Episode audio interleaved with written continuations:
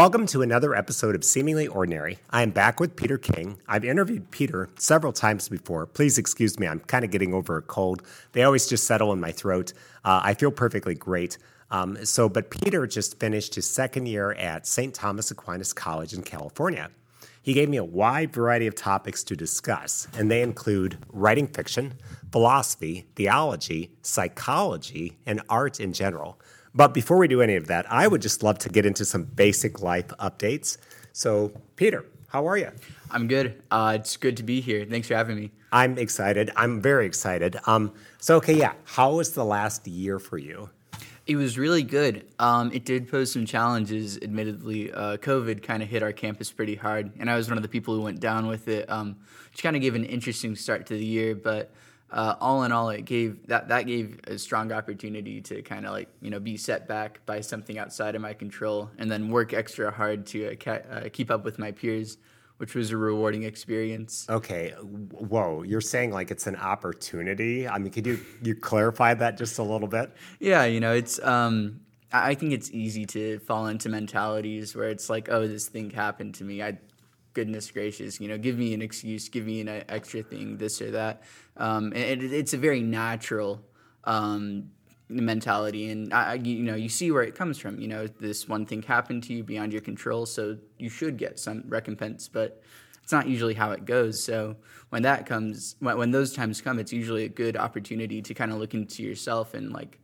I, I don't like the bootstraps mentality, but to work extra hard to counteract the negativity that's come your way. Okay, okay. I guess a little bit of what I'm hearing you say is like, I don't know, let's say somebody gets sick and um, they're going to be like out for two weeks or something like that. Uh, it's it's not their fault, you know, for sure. Um, but they're still going to be behind two weeks.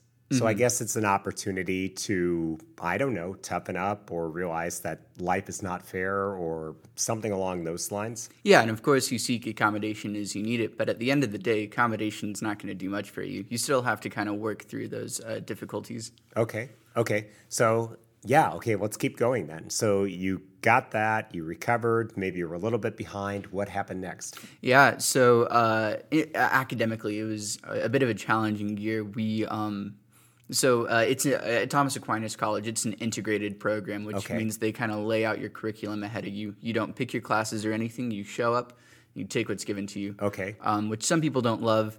Um, Are I, you saying I, like no electives of any kind? No, not really. You do have a fair bit of free time to kind of work on your classes and to do extracurriculars beyond that. But in terms of classes, you kind of uh, do what's laid out for you. Um, okay. It's really beautiful too. It really comes together in these ways. But um, anyway, that's how I ended up taking ancient astronomy for my mathematical cl- uh, tutorial, which uh, we started with Ptolemy, which was in- insane because you know he's one of the first guys to look up at the sky and you know be like, well, what's our place in the world? And you know he postulates ideas and argues for them, and you know he has a lot of mathematical equations and yeah, that was uh, a, a, bit of a challenge. Um, Do you have to learn all that math? Uh, only a little bit of it. There, there was uh, uh, some stuff that we did have to really dig in deep for, but he was really technical. Okay. Um, and some people speculate that he may have been a savant with how insane his numbers were. Oh. Um, so rather than you know subject the whole class to doing that day in day out, uh, we uh, didn't so much uh, like there, there's like the behind the scenes math, and then okay. there's you know the forefront math where yeah. you see the proof and we did the proofs, but we didn't do all the stuff that always led to the proof. Oh, you know, oh, okay. The trial and error sort of things. Gotcha. Now, my understanding is okay. This is ridiculous that you would bring this up because when I was in high school, I actually wrote a paper on Nicholas Copernicus. Oh no way! Is, yeah, he's like the the priest mathematician who I think in the year 1543 decided that uh, he knew for sure that the Earth revolved around the sun instead of the other way around. Yeah, so, he was crazy. So a lot yeah. of mathematicians give him credit for being really the first guy to mathematically show or prove,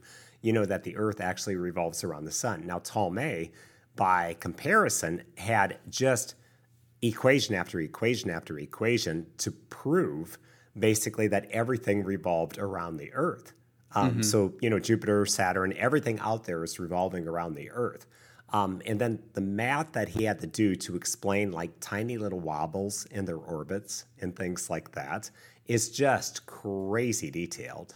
Oh, But- yeah. But I mean, he had a reason for everything. He basically could prove, um, at least as far as the math goes at the time, this is my understanding, that the uh, the Earth is stationary and everything goes around the Earth. Yeah, by the numbers, it, he's he's right in it, Yeah. to a- to a degree. Um, especially because he begins from like just you know natural observation, and he can't really refute that at the time without uh, instruments.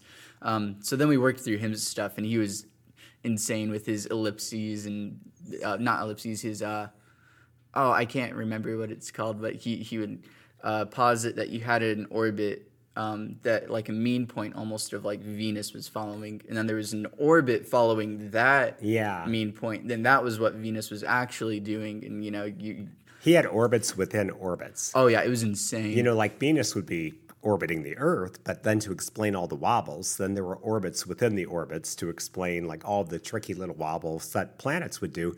Which, if you just assume they went around the sun, you would get rid of all of these. They wouldn't be wobbles anymore. They would just be natural motion. So, Yeah, yeah, and you, you mentioned Copernicus. We we jumped next uh, to Copernicus, and that was one of his major arguments. Was it's just simpler, and Yeah. you know things uh, don't necessarily. Nature doesn't follow the most complex course it possibly can. It goes nat. It it goes in an easy, natural way. And so then we worked through Copernicus a little bit, and then after that we jumped to uh, Kepler. okay. Uh, is insane. Yeah, Okay. he- Kepler, remind me, Kepler. yeah, he he was like 1600s. He, Okay. uh, I think Galileo and Newton weren't too far off from his time Okay, period. You know, yeah. if you were to look at a timeline, they'd kind of their names would be bunched near together. Um, and he was brilliant. You know, he really uh, got us a lot closer to understanding uh, the planets as we know them. With uh, you know, they planets don't follow a circular orbit; they follow an elliptical orbit, which Yeah. is kind of like a a pseudo oval. Um, but he's really hard to read and he's really full of himself. So he, he posed some difficulties, but um, that was most of the math. Then after that, we went to some regular geometry after we finished that. But so academically, there were a lot of challenges. Okay, yeah, that'd that. be a big challenge right there. I mean, we started with math. Okay, then a lot of people would just like run fleeing from the room or run fleeing from the podcast, or they'd say, okay, so when are we ever going to use this in real life? Especially a bunch of guys who think that the earth is stationary and that everything revolves around. You know, the earth. Why should we spend like weeks and weeks and weeks studying this? Do you have a good answer for that? Yeah, so it, it's kind of twofold almost. Um, uh, one of the so uh, kind of broadly with Thomas Aquinas College, one Okay. of the uh, uh, principles of it almost is uh, pursuing knowledge for its own sake. You know, Okay. and that usually looks like speculative knowledge because you can have practical knowledge and uh, speculative knowledge. Okay. Practical knowledge, i it's what it sounds like. You know, that's how you fix a car. That's how you um, work out the area of a, a square. Uh, you know, you work out the square footage of an area so that way you can buy the right amount of wood for that.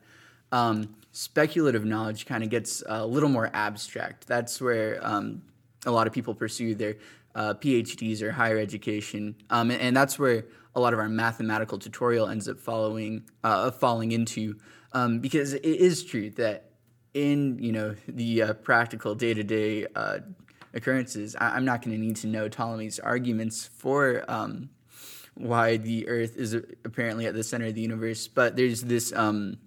It- it's very distinctly rewarding to kind of work through those sorts of things and uh, come to a better understanding of how the world works for its own sake. Um, but then we also, uh, it, it was almost like uh, an examination of the development of like human knowledge, Okay. a- as well as some uh, scientific theories. Um, Oh, like how things proceed over time. yeah, because Ptolemy, he just wanted to know how the world worked. So he began, uh, he didn't have telescopes. He didn't really have, like, you know, he had to rely on, like, you know, uh, naked eye observations essentially with a lot of calculations. Um, and he got pretty far. But, you know, he was very limited in what he could do. So then other people took what he did. And, uh, you know, Copernicus looked at what he did and he was like, yeah, Ptolemy was important, but he was wrong in these ways. Um, but Copernicus may not have been able to do that without the benefit of Ptolemy pro- uh, positing the wrong answer. And so then Kepler can come along and like uh, give us uh, a better account of how things work. Okay. It turns out that uh, the uh, procedure of astronomy from Ptolemy largely gives us modern physics as we understand it today. Ptolemy began from like uh, he he wanted to argue effect to cause uh, no cause to effect. He he posited you know these uh, causes for how the world works, and then he said, so therefore. Uh, things have to look like this. And- Okay. And then they didn't look like that. So he, he was like, well, there's another cause here. I know it. Um, but then you get to Kepler, and Kepler was like, that's ridiculous. We're going to look at what actually happens and then trace it back to its causes uh, in the pursuit of, um, I, I think he called it like astronomical physics. Okay. Yeah, and then you know Newton came along and he he gave us physics, and he largely we're doing him next year, so I don't know much about Newton right now. Okay. Um, but my understanding is that he looked at what a lot of what Kepler did and was able to translate that to uh, the natural world in a more universal way. Okay. So really, these guys are doing a lot for you. They're teaching you how to think, and they're sort of teaching you the history of thought. And they're also showing how, you know, we can make an assumption of some kind, like the earth is stationary, and then we can get stuck with that literally for about 2,000 years. Yeah. And then, hey, everybody's going to just go with that. That's perfectly fine. Uh, you know, if I'm some guy who's a farmer or something like that, um, you know, I really don't need, you know, too much more. I'm just willing to go with it. But the entire world could be wrong about something just because we're going with whatever somebody said in 400 BC or whenever Ptolemy lived.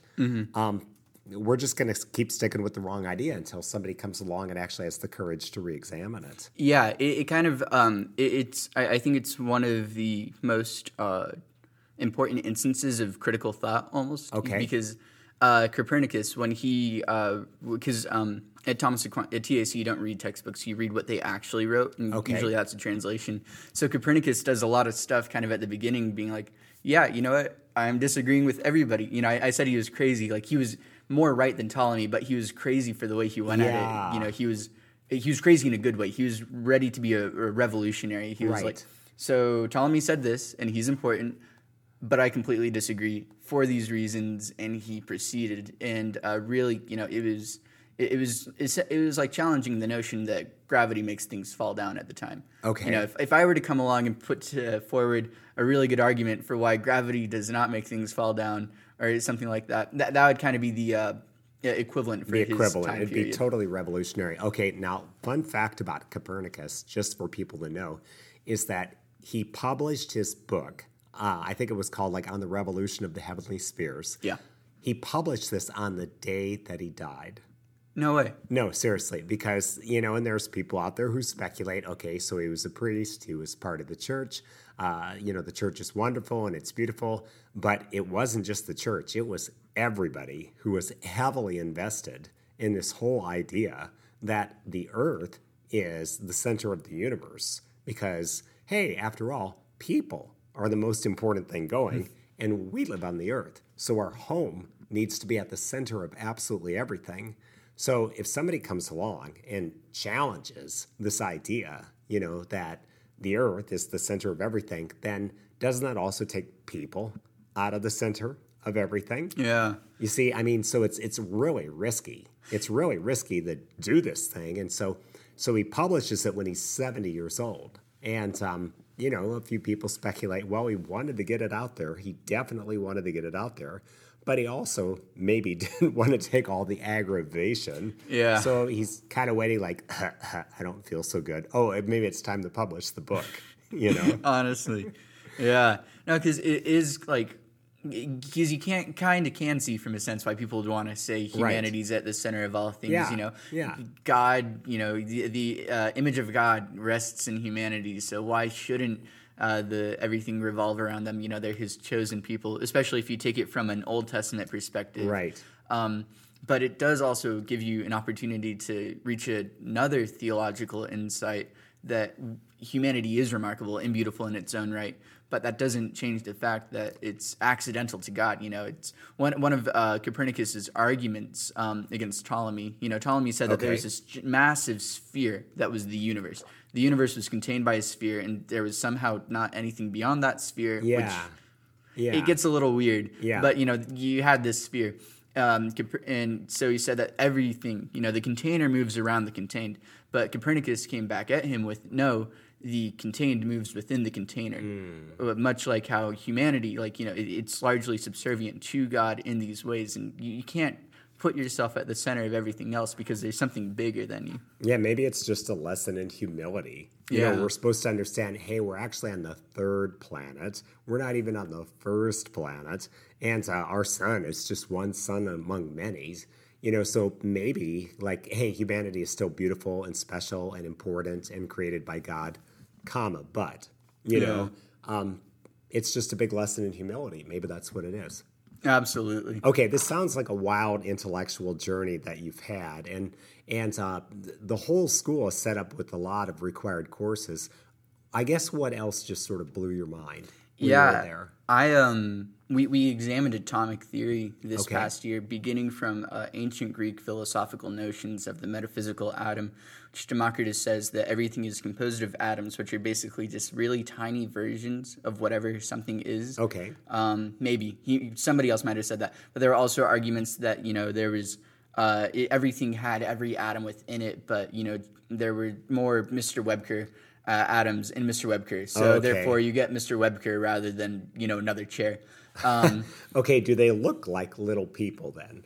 A Mr. Maybe. Webker Atom, or or are they spears, or like are they I don't know, like cactus plants? What do they look like? Uh, it was it was a little um, Vague? unclear, yeah, Okay. because you go far enough back and you begin to get more fragments than uh, Okay. hard writings. But you know, there was this uh, metaphysical notion that there was some sort of um, uh, constituent part of all things that was the smallest part that could not be reduced that just made up all things. Yeah, wasn't that supposed to be an atom, right? Yeah. Okay, so then later, Yeah. So, um, and Aristotle didn't care for that, which he, it, it's a little.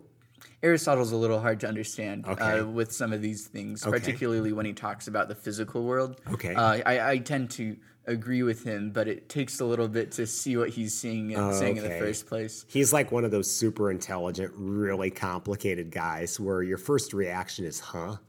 And then your next Yeah. reaction is like, no, I still don't get it. Could you re explain it? and then maybe like somewhere on the third or the fourth explanation, you're like, wow, that's cool, Aristotle. Honestly, that's that's how it goes every time. Um, but so Aristotle uh, refuted the idea of the atom in favor of the element with just some sort of you know fire, earth, air, water. Oh, okay, so like fire's an element, air's an element, earth's an element, or water, excuse me, and earth is an element, according Mm-hmm. Yeah. to Aristotle. Yeah, and it was um it was it wasn't you know you've got your Avatar: The Last Airbender show where it takes that really literally. For Aristotle, there was more of a metaphysical uh, bent Okay. to it, so he didn't literally think that everything was made of like you know the dirt of the earth or something like Okay. that. Um, but so then that uh, goes along for a while, and you know people generally hold that the you know things probably aren't uh, composed of atoms, but um, But they're composed of earth, air, Yeah, there- there's wind, a- and fire. yeah, there's elements at work. Um, but you reach this uh, point where people are wondering where heat comes from and where fire comes from. and, Right. Uh, you know, air pressure, gas density, all of these things, and it, it was it's pretty complicated and intricate. Um, I'm being honest, I, I need to brush up on it. But, Okay. Um, essentially, through the uh, people argued that heat was a substance for a little bit, and that got refuted. Um, but uh, the re- the refutation of heat being a substance, which that substance was called phlogiston, is weird. Um, that kind of- Phlogiston? yeah, it, it was like a Greek word. Okay. Um, Sounds like a drink. I'll have another glass of phlogiston. yeah, Sorry, sir. You've had enough phlogiston.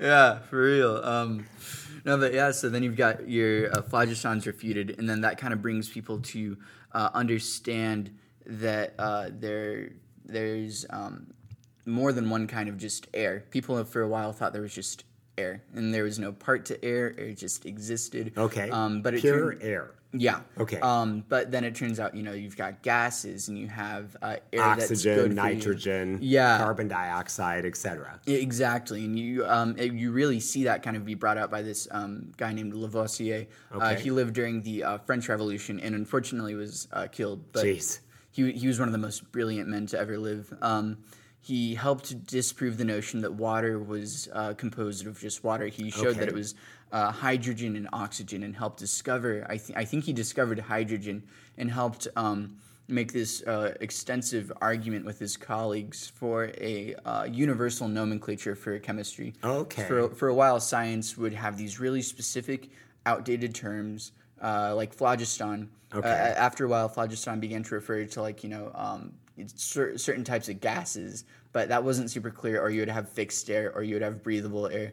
But so Lavoisier and it made this argument that no, we need to like look at the uh, things that compose uh, everything. Uh, we need to look at those elements, Okay. which um, th- that began to make him argue for the uh, atom. He kind of lo- took the atom and element hand in hand. You know, he did the, the ancient Greeks see, kind of seemed to see them as like you know mutually exclusive, but uh, maybe not Democritus. Uh, but Lavoisier kind of took those hand in hand. Um, and posited this definition of the atom and argued for a, universal nomenclature, which led to uh, people refuting, like, you know, no, fire's this, you know, earth isn't just earth, uh, air isn't just air, water isn't just water. Um, and that led to, uh, through using Archimedean principles and the uh, physics, uh, density, uh, weight of gas, all this stuff, um, they were able to come to the notion that there is that there is an atom of some sort. It might not be the metaphysical atom, but we have uh, chemical atoms composed of these various elements and gives you the periodic table and all this stuff. Okay, again, I'm just sort of floored by the idea that, okay, so Aristotle comes up with an idea and uh, says, hey, there's like four elements, etc. And that's maybe in about 340 BC, something like that. And then it takes until the early 19th century, the French Revolution. It takes like 2,200 years for somebody to come along basically and say, well, no, I mean, water is not, you know, just the key element. You can actually reduce it down further. You know, it's made up out of hydrogen, which I just discovered, and oxygen. Uh, I just am amazed at how people can get stuck on the same wrong idea, in this case, literally for 2,000 plus years. No, it's it's uh, it, it's really interesting. I I think part of it really came from the uh, uh, the popularization of the experiment, um, especially with like uh, Pascal in the Okay. 1700s. You know, people. Uh, some people took the idea of the experiment too far, and they said that the only way that you can know anything within the realm of science is exclusively by experiment, and you have to bend reason to your experiments. Okay. Which I you know I don't love that idea, but if you take reason and experimentation hand uh, hand in hand and really get your hands dirty with the world, um, especially with the uh, advances of in technology that were made uh, kind of around that time, 'Cause I, I think that was part of what happened.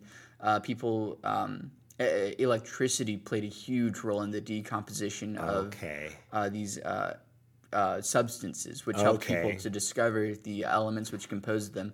People, people for the longest time couldn't uh, harness electricity in the way they needed to.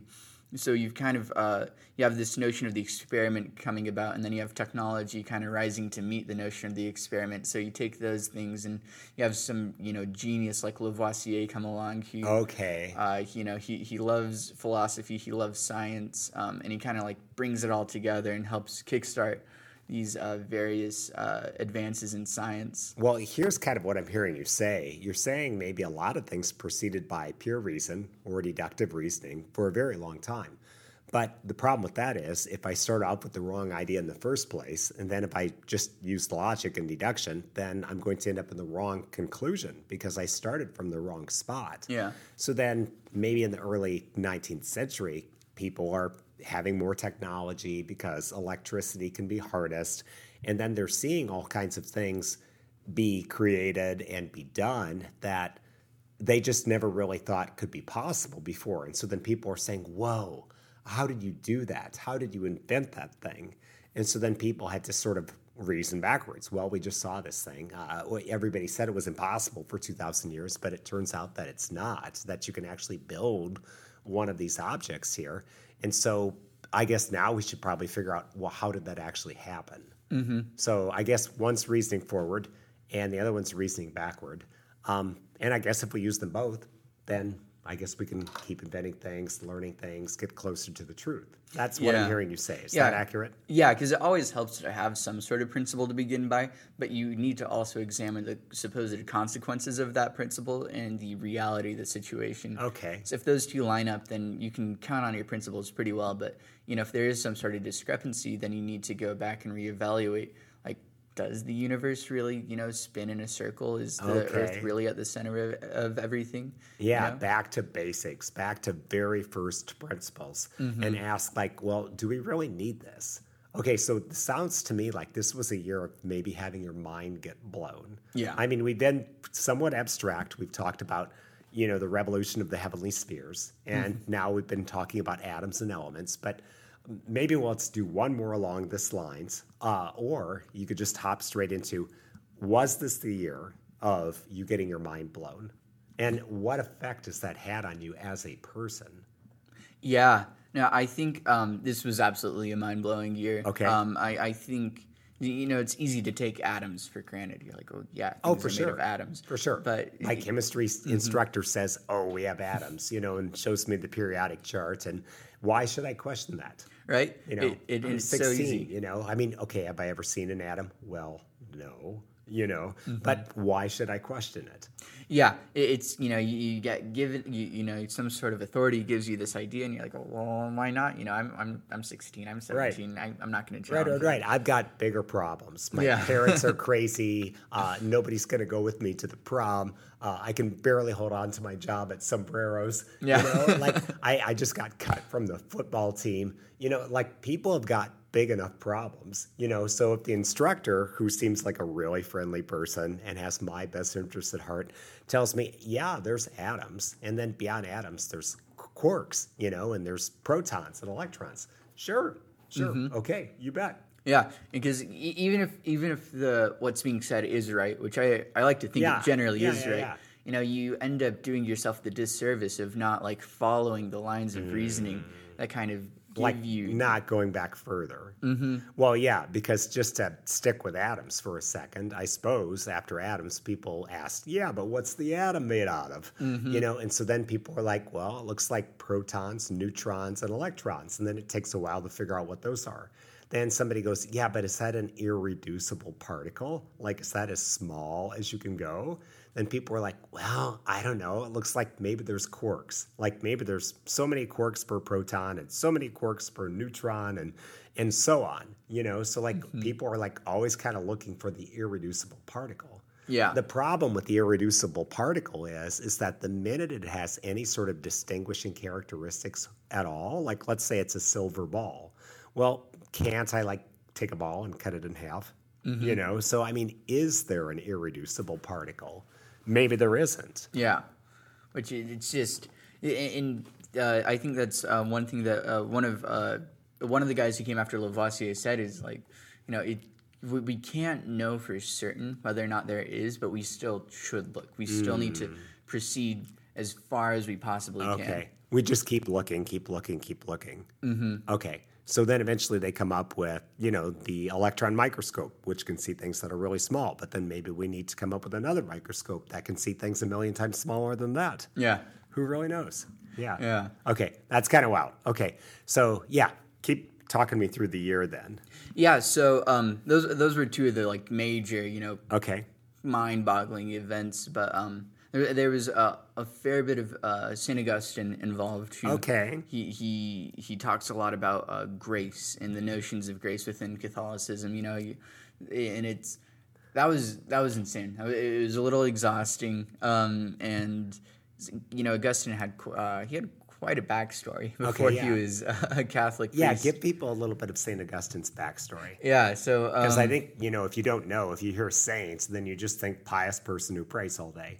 Yeah, yeah. Augustine was um, he, he was a borderline hedonist growing Okay. up. Um, he wasn't baptized for the longest time because there was this idea at the time that um, when he was born, you know, you, you want to wait before you baptize your kid because you get the most bang for your buck. You clean off all the sin all at once, which did not do him any favors. It kind of you know make me holy later mentality. Oh, I see. So I could be like a real wild child, Mm-hmm. you know, maybe up until I don't know the age of eighty-five or something, and then I'm kind of like, oh, baptize me now. Yeah, Gotcha. Yeah, which Wipes the slate clean. yeah, and That was the theory. basically, and you know, it's it's kind of risky. right and it's you know there's some notion to it it's like i mean yeah god is merciful god will Uh-huh, take care of all that but maybe you shouldn't do it that way Yeah, um, I don't know. That'd be like I don't know if your mom is a very forgiving person, so you just perpetually like wipe your muddy feet on the white carpet, you know, the whole Yeah. time because you know, well, mom's gonna forgive me because she's a very loving, forgiving person. Yes, she is, but you're also sort of like wiping your dirty feet on the white carpet Yeah, all the time. just- so, so I guess I don't know. That's the hedonistic lifestyle of Saint Augustine. Yeah, Augustine. He he fathered some children. He Okay. uh, enjoyed his drink. Okay. He uh, you know he he was crazy for the longest time, and then he kind of had this epiphany. Uh, it, I, I think he was in his twenties, thirties, maybe, um, with his friends, where he you know I think it was reading Paul and hearing stories of great faith that he he wanted that more than anything. And, and after that, he went all in. He fully converted. He became a bishop. He wrote extensively um, about uh, the uh, uh, church doctrine, and he helped uh, write, you know, about how you can interpret Scripture. And he presented his own interpretations of Scripture, and he uh, argued with a lot of uh, heretics. And um, he reading him can be a little challenging because he was uh, a rhetorician before he was a Catholic. Okay. Um, so he really, you know, you read him and he develops his ideas very slowly with a lot of repetition to really get it in as, as deep as he can into your mind, which is a, a little boring sometimes. Okay. But he was incredibly important because he. Um, uh, kind of gave us uh, he clarified ideas of uh, predestination. You know people say that we don't believe in predestination as catholics which in a sense we don't. You know we're not calvinists. Uh, god doesn't you know uh, create anybody and condemn them to hell. But god does however um, augustine argues um, he he selects people to be saints. He's like, I want this person. I, I'm going to give this person out the gate the grace to live uh, a saintly life, to lead other people to me. Uh, you know, with them. Um, and so he helped clarify those ideas. And uh, but in those ideas, what he really came to was the essential, uh, how essential grace was to living a good life. Um, human humanity has a fallen nature. You know, you, you look at Genesis, humanity is fallen, and you know it suffers from concupiscence and all these uh, uh, natural inclinations that make it really hard to live a virtuous life. Okay. Um, so you really have to rely on grace from God to uh, live a virtuous life, and that was uh, one of the biggest things that Augustine gave us was his doctrine on grace, um, which at first can be uh, intimidating to understand because he wrote so much, and you know he also like wrote the City of God, where he just wrote and wrote and wrote. But it, it- it's beautiful and essential, but not always the most fun to read. Okay. Um, yeah, so that was part of the year.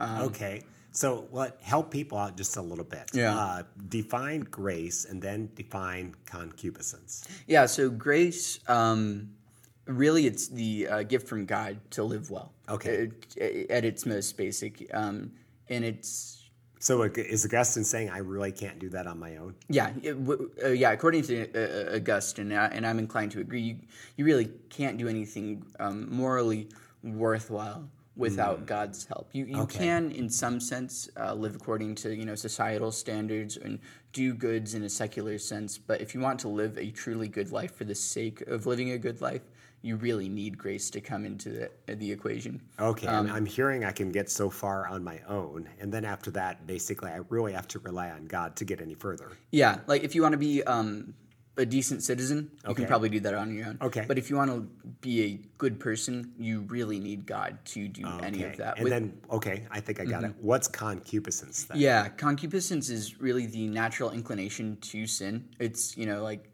when somebody says don't do this thing, and you know you want to do that thing. That's concupiscence. Like right there. somebody says, I don't know, like uh, don't touch like the uh, the I don't know the the dinosaur in the museum. You know, you could make it fall down. You know, Yeah. like in the Far Side cartoon or something. Like the guy like touches the dinosaur, and then there's like a big pile of bones lying on the floor, and he's got this sheepish grin on his face. You know, Yeah. kind of like that's like you kind of want to touch the dinosaur. There's a sign that says "Do not touch," but you kind of want to touch it. Mm-hmm. Okay. Exactly. It's it's that, or it's like the you know this feels so good, so why shouldn't I? okay, I'm on a diet, and then somebody mentions the words chocolate cake, you know, and so then concupiscence comes in. Mm-hmm. I mean, that's not a sin, but you know, it gives you kind of the idea, Yeah. basically. Yeah. Okay. So it's just our natural tendency to break the rules, or rebellious, or just something along those lines. Is that correct? Yeah.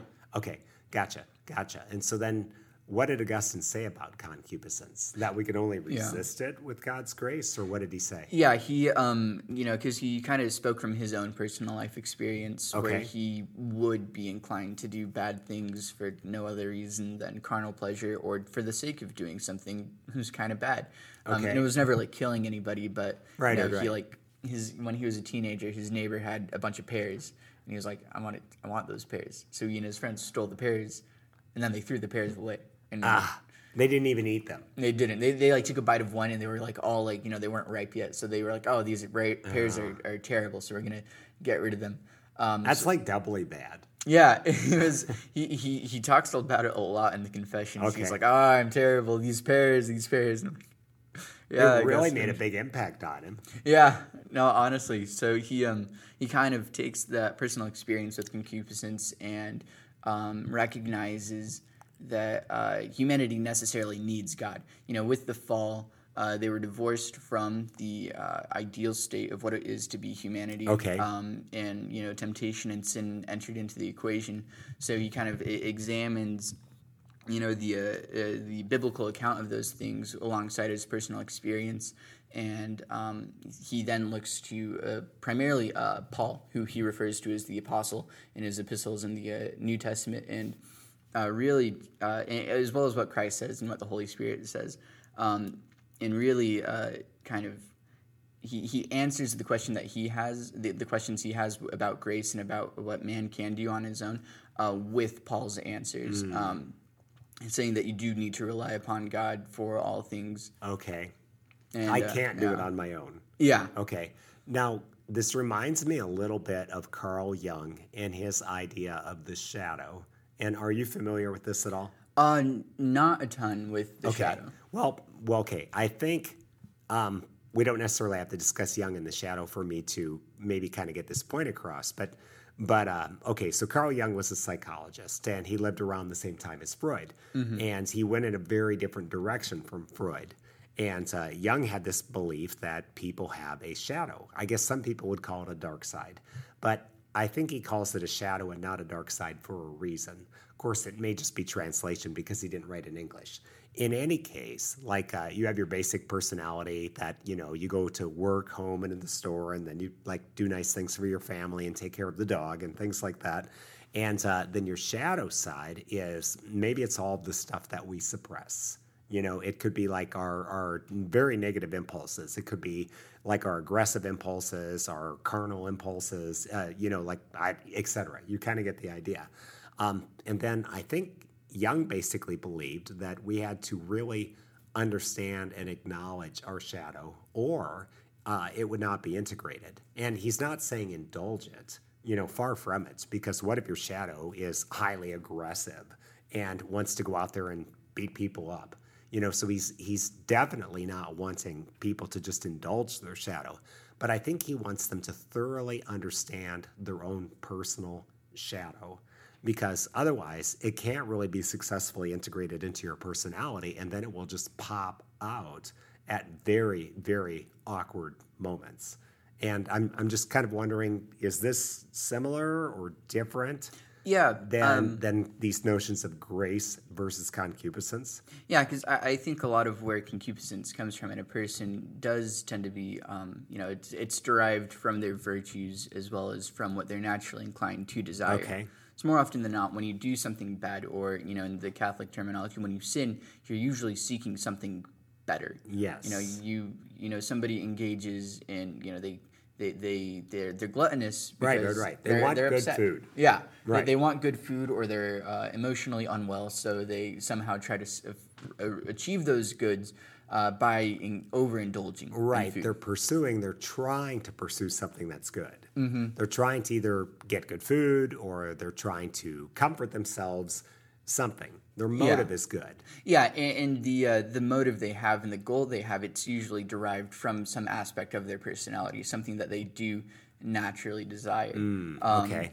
And so then, if you're going to, if there is a corruptive element in humanity, it's not going to, you know, introduce unknown variables to this person. It's going to take what's already there. It's going to take, you know, my inclination to enjoy good food Okay. and warp that.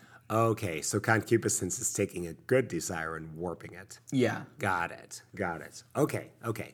Um, so it was the year of having your mind blown. On a personal level, how did the year go for you? Like, did you decide on a major or change your major or meet like a new collection of friends? Did you get involved in plays? Wh- What What did you do on a personal level? Yeah, it was uh, it was a pretty good year for that um, because it was challenging with like you know sickness and with some of the academics, but that really kind of forced me to you know go further than I have previously before. Um, you know, the freshman year I liked T- Thomas Aquinas College, but I was still a little on the fence in some regards. You know, Okay. it's kind of a it's it's an unorthodoxly orthodox college. It Yeah. really goes all the way back as far as it can with you know uh, you learn through the Socratic method rather than uh, lectures, which is basically Mm. Okay. your teacher poses questions and everybody talks it out. Okay. It's- Now, I- now I have a question about that. Yeah. If that's going on, that's really interesting because, okay, I really recommend that people read a book called 1L by Scott Turow. Scott Turow is usually a novelist, but this was his true story of going through Harvard Law School. And so I read this book and I thought, this is the most brutal experience that I've ever read about in terms of school.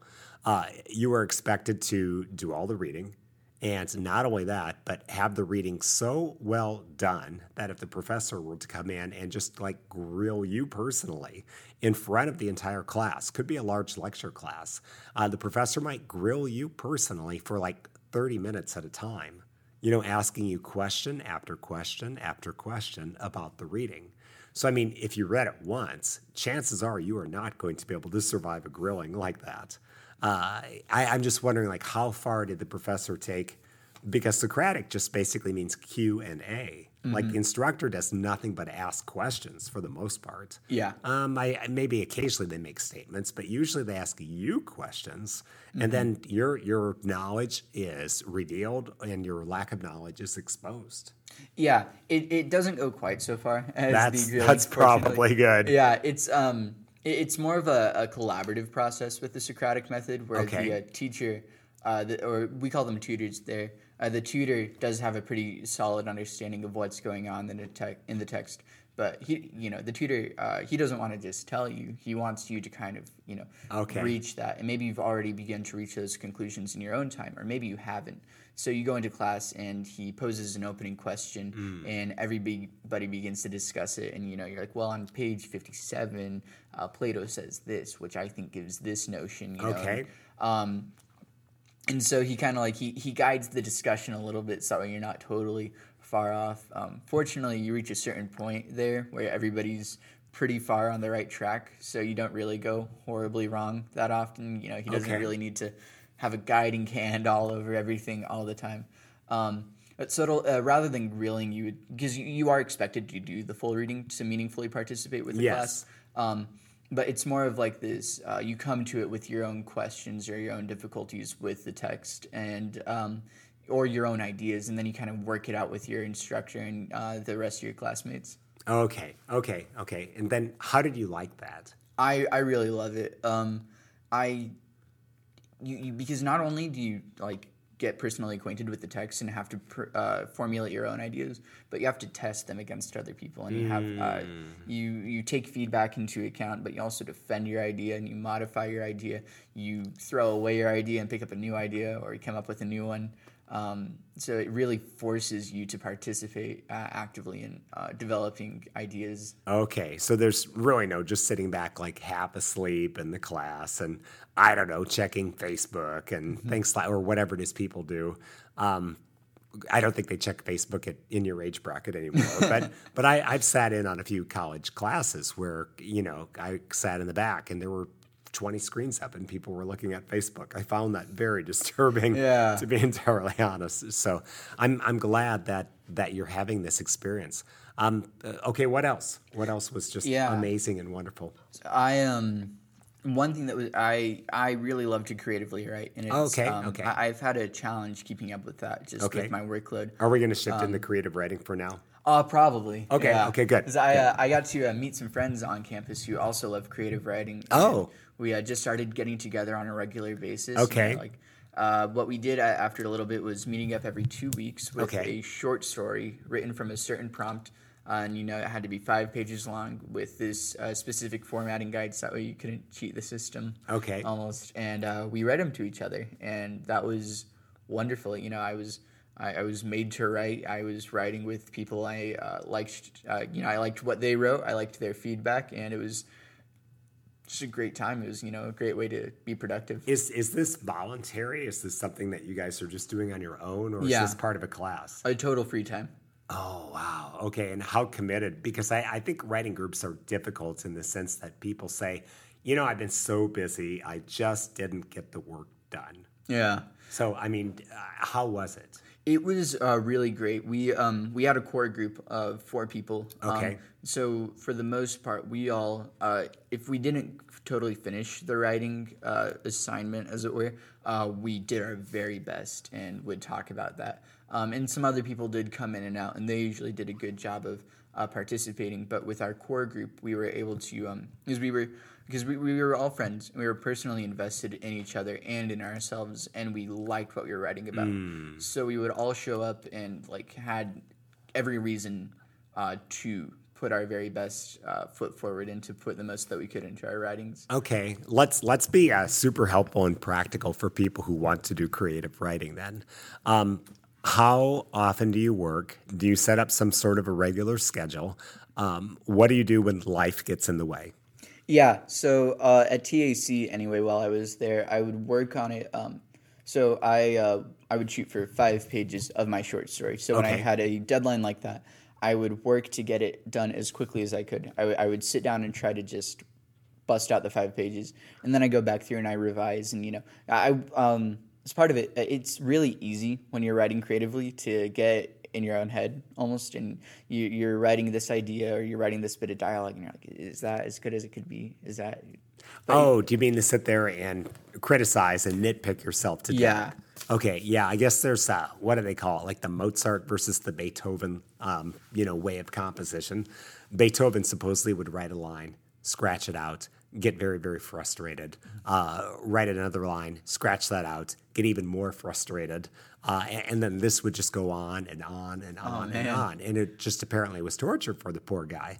Um, I, I don't know if he actually wrote this way. I've just heard this described. And then Mozart, on the other hand, supposedly would get these brilliant ideas and then just transcribe them. And boom, then he's done. And he's got this beautiful piece that everybody loves and lasts for centuries. And, Yeah. and isn't it great to be Mozart, Yeah. basically? Honestly, yeah. I, I guess um, personally, yeah, I try to. I don't want to call myself Mozart, but now and again, when you do actively try to Yeah. make art, you will get moments of inspiration. Okay. And so, for me personally, when I have those moments of inspiration, it immediately goes into a journal. Okay. Or um, I immediately begin to work on it if I have the time to, you know, bust that out as far as I could. But even when I don't have moments of inspiration, you know, when I have an idea Okay. or uh, a project that I want to do, it's you know, you just have to write the first draft, Mm. and you have to write fearlessly. You can't get in your own head. Okay. You can't be like Beethoven in that moment. You have to just write the whole thing. Okay. Write the whole thing 1st before you start nitpicking yourself to death Yeah. with criticism. Exactly. And then after you write the thing, that's when you can have a bit more of a Beethoven mentality. You kind of look at the mechanics of a story or what you're trying to say or how the plot uh, conveys this or that thing. And then you really begin to nitpick things, but not, uh, you don't want to kill the story, but you know, you, you can get a little mean with yourself and be like, well, Yeah. is, is this really as good as it can be?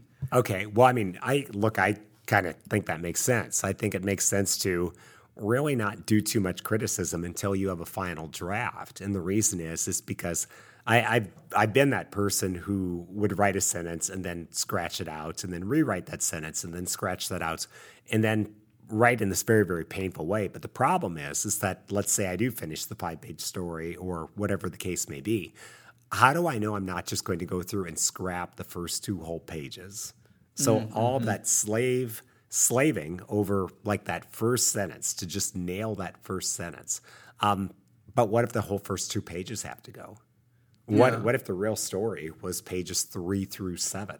And then that's my five page story right there. Maybe the first two pages were just me clearing my throat to get started. But I didn't know that until I produced the whole thing. I, I feel like writing a rough draft is like somebody giving you a house and a house can be broken down. Uh, it could be falling apart. Uh, it could be very messy. But the thing is, dude, you've got a house. You Yeah. know, before you had nothing. You know, you were homeless. Now you've got an actual house. You can fix this thing up, you know, Mm-hmm. and maybe that does go through 10 drafts or 10 remodels, you know, but that's fine because, hey, you've got that initial thing and let's just see how good we can make it. Exactly. Okay, that's how you think too? I I think so, too is yeah. I certainly do a certain degree because you just you can't you can't make something good that doesn't exist yet. Right. So you need to you need to let the story exist in the first place. And, Okay. uh, after that, then you really can just kind of go back and you know maybe the story doesn't pick up for a while, and you know nobody needs to see the beginning that you wrote. You know. Okay. Th- that's um, Neil Gaiman, who's one of my favorite authors. Yeah. Uh, he talks about the first versus second draft. The first draft just needs to exist. You know, Okay. you finish it at all costs, and then it's done. With the second draft, you go back and you make it look like you knew what you were doing the whole way through. Mm. Um, You know, Hemingway said something very similar. He said, get to the ending as soon as possible. Mm-hmm. And by that, I don't think he meant write two page stories. I think what he meant was is produce that first draft as soon as you humanly can so that you know what you're working with. exactly, because you have no idea how much editing you need to do or will want to Right. do until it exists. Well, let me ask uh, a few more practical questions. How often do you write? And do you choose a particular time of day? Yeah, so uh, now that I'm at home, you know, I don't have the benefit of the two weeks uh, writing group because that just kind of made me get it done. Yeah.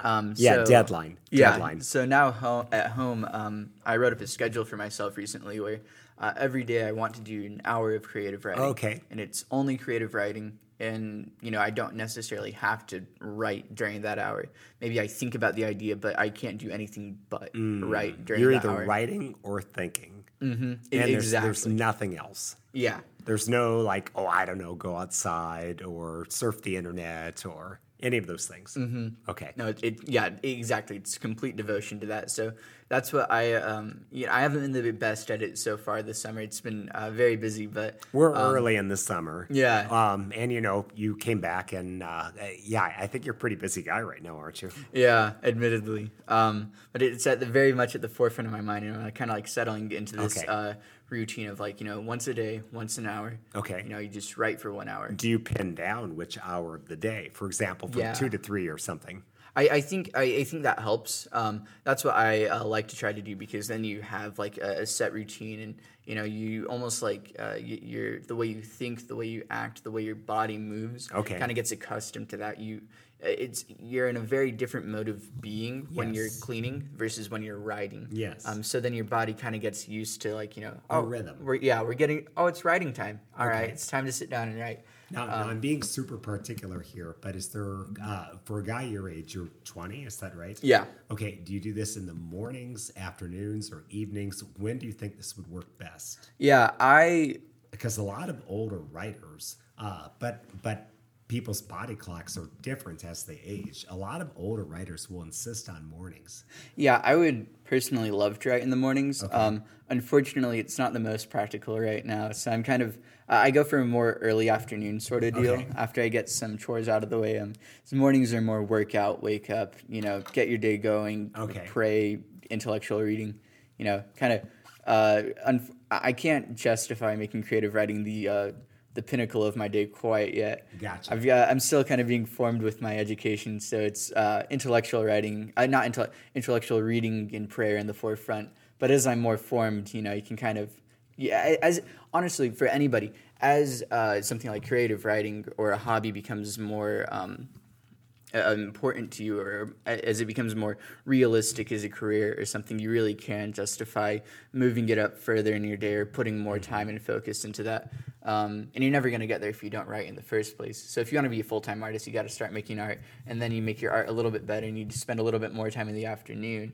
You can spend extra time in the afternoon as you get better and you can make that a bigger part of your day. That's how you start your day uh, whichever etc uh, yeah Do you want to be a full time writer? i would love to Okay, okay. Because last time we spoke, there were a few other things that were also in the mix. Mm-hmm. Um, what's all in the mix these days? Yeah. So uh, whatever I do, I want writing to be a part of it. Um, I also, in terms of career, uh, because unfortunately, it's not always the most practical to pay the bills with writing exclusively.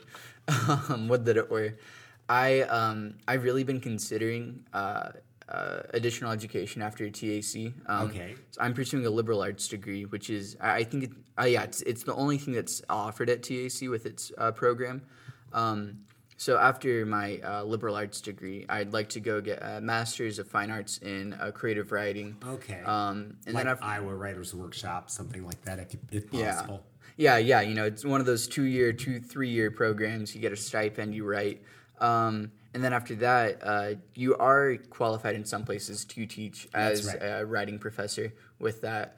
Um, but which I might do that. But if that's not what I'd like to do, um, then I'm also interested in pursuing like a PhD in philosophy, theology, or psychology. Oh, wow. Yeah, with philosophy or theology, you know, you just you go teach.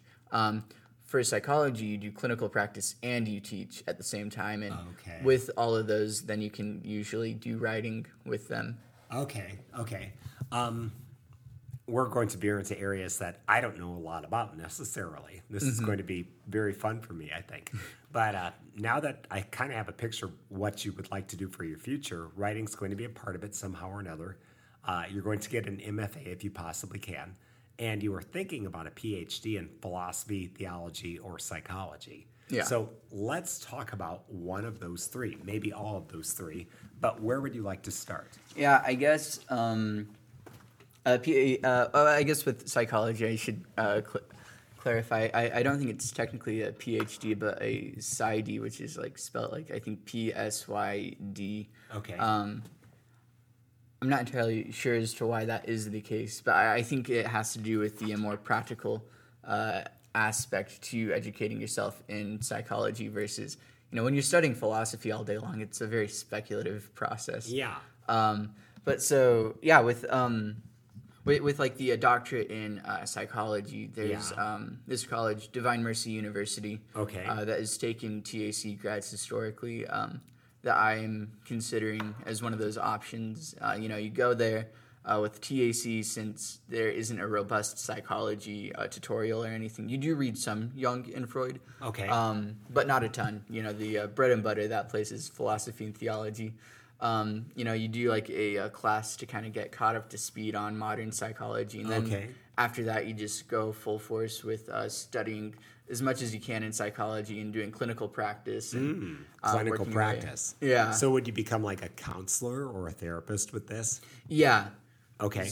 I, I think um, th- there was one grad that I spoke to. She, uh, at this point, now that she has her doctorate, she spends a lot of time in the classroom. But while she was getting her doctorate and before she was put into the classroom, uh, she would spend a lot of time in the uh, office with uh, her patients. Um, yeah. Okay. Yeah. Okay. and- You could turn into Jordan Peterson. Yeah. Dr. Tino, where you just kind of know everything about psychology and you just sort of know everything about people, and then you have patients, but then maybe you're also teaching some university classes. yeah. I mean, what a life that would be. That would be. I uh, I, I wasn't too familiar with him until recently, but I picked up his Twelve Rules. Um, I I don't know to what extent I agree with all of his ideas. Oh, but sure. I, I like the questions he's asking, and I like how he goes about it. You know, I, you know, I think there'd probably be a little bit more that I'd agree with him than I disagree with him on. Um, but he, he's very fascinating. Oh, yeah. I yeah. think, I, I think we need more Jordan Petersons right now, even if not just for psychology. We just, and not even with his own like you know ideological grounding. Just th- there need to be more like intellectual people in the you know the forefront of the public who kind of help encourage that thinking. Because even if you just decide that you disagree with Jordan Peterson, well, you, you've made more strides than somebody who doesn't know about him. Right, you- right. Well, I mean, he's a deep thinker. He's well read. Uh, so, like, whether you agree with him or not, wouldn't it be great to be a deep thinker and to be well read exactly. and to be able to articulate yourself as clearly as he can articulate himself? Yeah, I think that's probably his greatest virtue is that he uh, inspires other people to think about these things and to read about them and to express their own ideas. Okay, I do too. I do Um, yeah. too. Yeah, because yeah, he's very big on free speech, and free speech implies free thought. So, Mm-hmm. which implies, hey, you're doing your own thinking for yourself. So, yeah, Yeah. absolutely. Yeah, because uh, free speech it's useless if you don't have anything to express in the first place. That's probably true. I'll have to think about that for a little while. Yeah. So, but yeah, when people do finally have something to express, then it would just be great if they were allowed to express it. Mm-hmm. Yeah. Okay. So, psychology. Uh, if you're going to be a counselor or a therapist, are you attracted to any particular age group or, uh, I guess, manner of living? For example, single versus married, or I don't know. You know, you could pick. Yeah, I think um, I- I'm not too set on any ages. Um, Okay. I am uh, interested though in uh, personality disorders and uh, trauma, particularly uh, borderline personality disorder. Because. Okay. you know you you hear the uh, sensationalized headline of a, a psychopathic serial killer in the news. Okay. You can't help but wonder how did that person turn out the way they are. Yeah. Like, why is that person a serial killer? Yeah, and it, and it turns out that a lot of the time in the development of a psychopath, the somebody is born, and for whichever reason, they have this um, d- uh, borderline personality disorder. Which is what? I don't know. Yeah, it's just like antisocial disorder. Okay. Um, it kind of, uh, it's. Uh, I'm not the most well read in the specifics of it. Okay. But essentially, it puts other people at odds with them. It can manifest, uh, you know, a lack of empathy Okay. sometimes, or uh, alienation. Um, Alienation from other people. yeah, Lack of empathy for other people. yeah, which I, I think Probably very self centered. Yeah, it's it's uh, with with, in, with those that kind of creates like a dangerous variable, so to speak. And somebody with BPD is not in themselves dangerous, but the their brain chemistry can put them at risk to uh, develop harmful tendencies. Okay. Um, and so somebody with BPD, they can be completely well adjusted and engaged in the community, but when they're not offered the help that they need and a traumatic event happens to them, that can trigger this uh, kind of shift into developing into a psychopath. Okay. Um, wherein they largely, uh, you know, uh, morality kind of tends to go out the window, and uh, people who are uh, psychopaths, they tend to uh, lose all empathy. They view themselves entirely apart from other people. Okay. Um, and often will have their own goals and ambitions, regardless of the morality of those things, Okay. and pursue them uh, by all, any means necessary. Wow. Okay. That sounds horrible. That really does. So I, I listened to a podcast recently and it was on these traits called the dark triad. And this is my understanding of it. I actually had to listen to it twice to make sure that I get it. So this apparently happens in some people to the point where they say, oh, this is a triad of traits. And I believe they are psychopathy, narcissism, and Machiavellianism. And so the narcissism uh, sounds kind of like what you were mentioning before, which is everything revolves around me. And then the psychopathy is I really don't care anything about other people. Yeah. So me, me, me, plus I don't care about other people. And then the Machiavellianism was is hey, I will do whatever it takes in order to get my desires met. So that's where the morality can go straight out the window. Exactly. So, and, and I don't know, uh, like, what stops these people from, say, killing other people? Is it just fear of getting caught? Uh, I think that might be it. I, I think sometimes though it can be as petty as that's not what somebody personally desires. Okay, Like, they might okay. have it in them to do that. It just might not be their own personal preference. Mm-hmm. But if they want to do something else, like, I don't know, theft or, you know, office politics, wreck somebody else's career, uh, they might do some of these horrible things. yeah, you know, it, it very much. Um, a a lot of the time, almost anything can be on the table, and it really comes down to somebody's uh, personal desires. And um, I think a really great example Okay. uh, is Iago from Shakespeare's Okay, Othello. yeah, yeah, go with that. I read Othello a million years ago, so Yeah. I yeah. Let's just briefly refresh people on the plot, and then you Mm-hmm. could explain Iago. Yeah, so uh, Othello uh, centers uh, uh, primarily on two men. Uh, Othello, he's uh, described as a Moor at the time, which basically means he's black, and Iago is uh, they're, they're both. Uh, Iago is uh, one of his peers. They're Yeah. both in the military. Yeah. Uh, and Othello, he's very accomplished. He's in a loving marriage. Um, for whichever reason, Iago decides he wants to ruin Othello. Okay, So yeah, yeah. Mm-hmm. Maybe Othello's too good, and yeah, Othe- and Iago's just like you know what the heck. I just want to destroy this guy. Yeah, and, Okay. so then Iago, um, and he might even express this. I can't recall. He says like, "Oh, I don't know. You know, he did something wrong to me, and you know, for whichever reason, I want to destroy this man." So yeah. he uh, socially sabotages him. You know, he spreads rumors. He um, he uh, thwarts uh, Othello's relationship with his wife. You know, he will. he, he makes it look as though his wife is cheating on Othello with I, I think it might be with Iago. Okay. And, and he does all these various things to kind of make uh, Othello doubt his own uh, beliefs, uh, Okay. what he perceives as reality, and He's uh, an early gaslighter. yeah, he basically he, yeah he gaslights Othello, and it leads to this uh, and, and manipulates him, and leads to this horrible climax where Okay. Othello kills his wife, and uh, Jeez.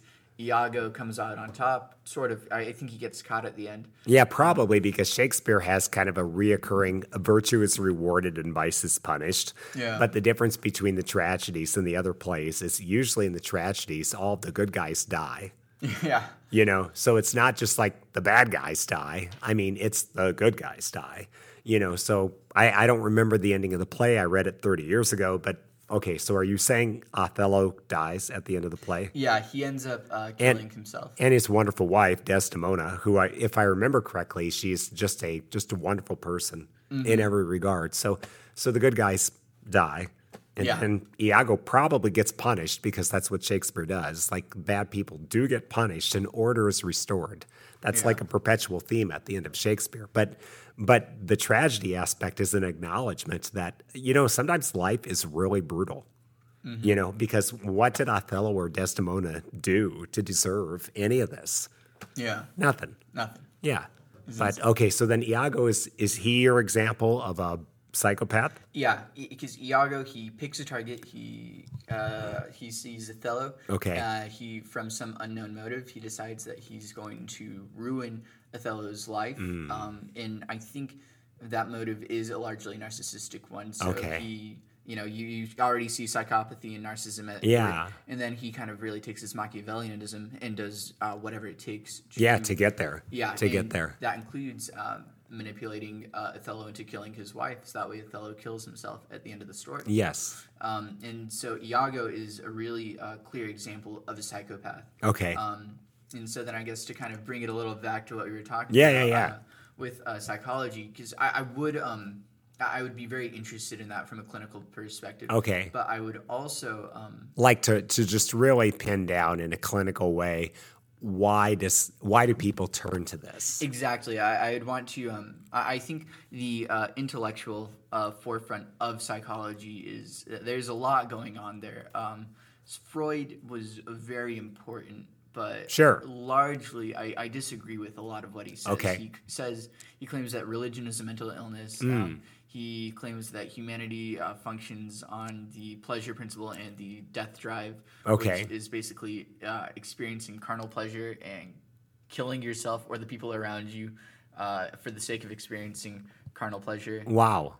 Okay. Yeah, it's, Freud it's says very, all that. Oh, Very brutal. Very jeez. like, you know, I, I kind of animalistic. Yeah. Well, actually, that's kind of doing a disservice to animals because, like, dogs probably aren't running around just wanting to kill themselves or something. Yeah, and I, I think it really um, Freud's idea there really contradicts some Aristotelian and Catholic notions. Okay. That, um, at the beginning of the Metaphysics, Aristotle claims that all men by nature desire to know, which I think really gets closer to Yeah, the um, yeah. nature of humanity. Yeah. Um, I remember Aristotle saying that humanity's greatest pleasure is to learn, Mm-hmm. which is kind of the equivalent of what you just said. Exactly. And, and I think with those principles in mind, I'd want to help uh, participate in the intellectual understanding of psychology. and, Okay. Uh, kind of refute some Freudian ideas and uh, help put forth uh, new ideas and try to understand, you know, these various disorders or Okay. occurrences in humanity from that perspective. Well, what, what do you think causes, uh, I guess, some of these disorders? Or if, or if we want to just like narrow it down to psychopathy, Mm-hmm. uh, what what do you think causes this? Or or as a twenty year old, maybe you don't want to guess just right now because I don't think I want to guess necessarily what causes. Um, but has your education helped you in any regard? Trying to figure out what causes these things in people. I, think uh, two main ways it's helped me so far is kind of coming to my under, un, own understanding of human nature. Okay. Of this uh, knowing creature who generally desires to do good things, but Okay. for whichever reason, whether theological or philosophical, is inclined to do bad things at times. Okay. Um, okay, so you're basically defining human beings as basically good. Mm-hmm. They want to know things and they want to do good things. Mm-hmm. But we're not perfect. So that would be the corruption of those things. And then that leads us to I guess, do bad things. Yeah. Oh, okay, I'm just trying to understand. Absolutely. Yeah. Okay. So that's kind of the principle of human nature that TAC's helped me Okay. uh, reach. And then also with like, you know, critical thinking and developing these ideas, TAC's giving me that tool, uh, which is kind of um, I, I haven't read as much Freud and Jung as I've wanted to, but I, I, you know, I've got them sitting on my desk at home. That's- Right. You know, I'm brushing up on my ideas. You know, Yeah. kind of uh, seeing what they say and thinking about that. Um, but so with those tools in mind, um, and, and kind of what I've read online and from Freud and such, uh, what I want to say with psychopaths, you, you you essentially get a psychopath by having a vulnerable individual. Okay. Um, and uh, something terrible happens to them, Okay. such that that individual's uh, notions of reality and what uh, basic yeah wha- their notions of reality are disruptive Mm. in such a manner that it leads them to become a psychopath Okay. so maybe that uh, notion you know they aren't human Okay. or the people around them aren't human they you know they draw that conclusion Okay. they draw the conclusion that there is no such thing as morality and that you know it's them against the world Okay. um, I think those are the sorts of conclusions that people, that vulnerable individuals uh, draw that lead them to become Okay. a psychopath. Okay, so, gosh, hey, I'm just trying. Are there any examples that you know of in history? I mean, you Hmm. mentioned Iago, but Iago doesn't have a motive. Yeah. I mean, so do you know of any cases like I don't know what, you know, somebody out there, a Ted Bundy or somebody, you know, who I guess we could maybe classify this way and and try to figure out like what their origin is. Yeah, I think, um, I guess examples of what you just said. yeah, I, I think one could be Hitler. Okay. Uh, possibly, Okay. he came from a broken home. Um, Okay. you know, his his parents, uh, his dad was abusive. Uh, His dad was also prac- practicing Christian, so already you have a, a violation of natural order. Right. His father is attacking his son, um, which shouldn't happen. Right. Generally, fathers ought to care for their sons. Right. So there's a natural notion being challenged right there. Okay. And then Christianity is largely a place where people seek uh, virtue and morality from. So that's uh, he's seeing something sacred be, being tainted by Okay. his father's behavior. Um, so that puts Hitler in a very uh, vulnerable uh, place already. And then you know he tries to go to art school and he's terrible at it, and uh, Right. he gets rejected in that way. So he's been rejected by his father. He's been rejected by the institutions that he wants to participate in, Hmm. and Germany is in a very fragile social political Okay. situation from World War One, um, and uh, it's it's already it's in the dumps, you know.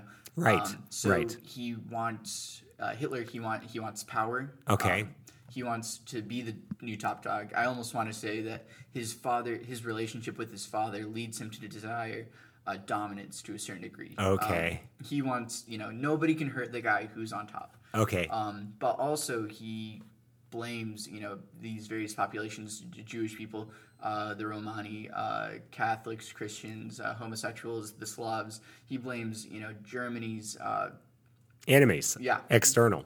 He- like he- other yeah, countries. Exactly. He really just um, he blames those uh, vulnerable groups of people to uh, realize his means uh, to to be well they become the means to his ends of seizing power and putting Germany in a better spot than it was previously. Wow. Wow. Okay. So I've I've teach a class in World War II Mm-hmm. and have tried to dig a little bit into his background.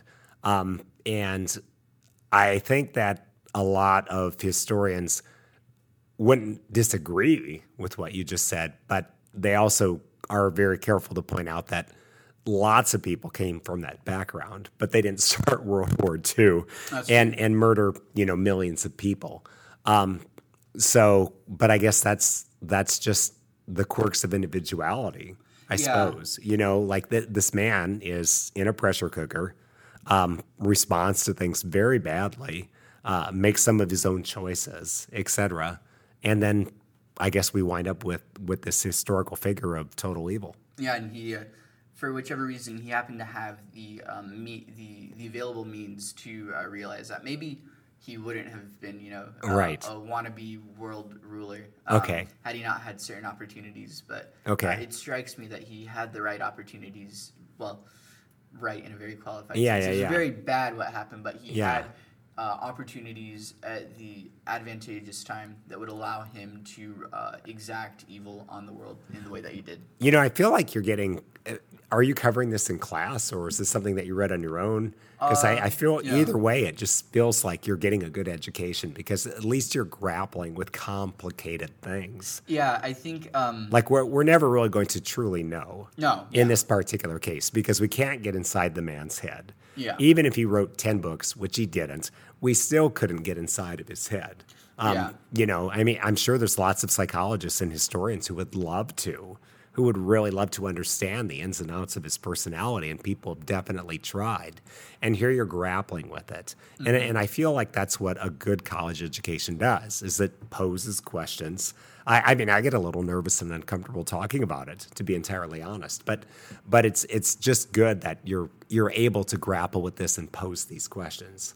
Yeah, I think um, we haven't dealt with those topics themselves. um, Okay. but uh, in the student body, there's a lot of uh, intellectual discussion. Okay. You're going to go sit at lunch, and somebody's going to be like, well, what do you think about the notion of grace? And is, is hell a just punishment? You know, you're going to get hit with that question. Like, Wow. Whoa. You know, but uh, that's just kind of how the student body functions. Okay. So you're always engaging in those conversations. Um, and so the TAC kind of fosters that um, uh, a, an intellectual environment, and you're always uh, engaging in critical thinking. Okay, Uh, okay. You do get exposed to notions of, of virtue and uh, just governments. Uh, next year is actually going to be a lot of political theory. Oh, and, okay.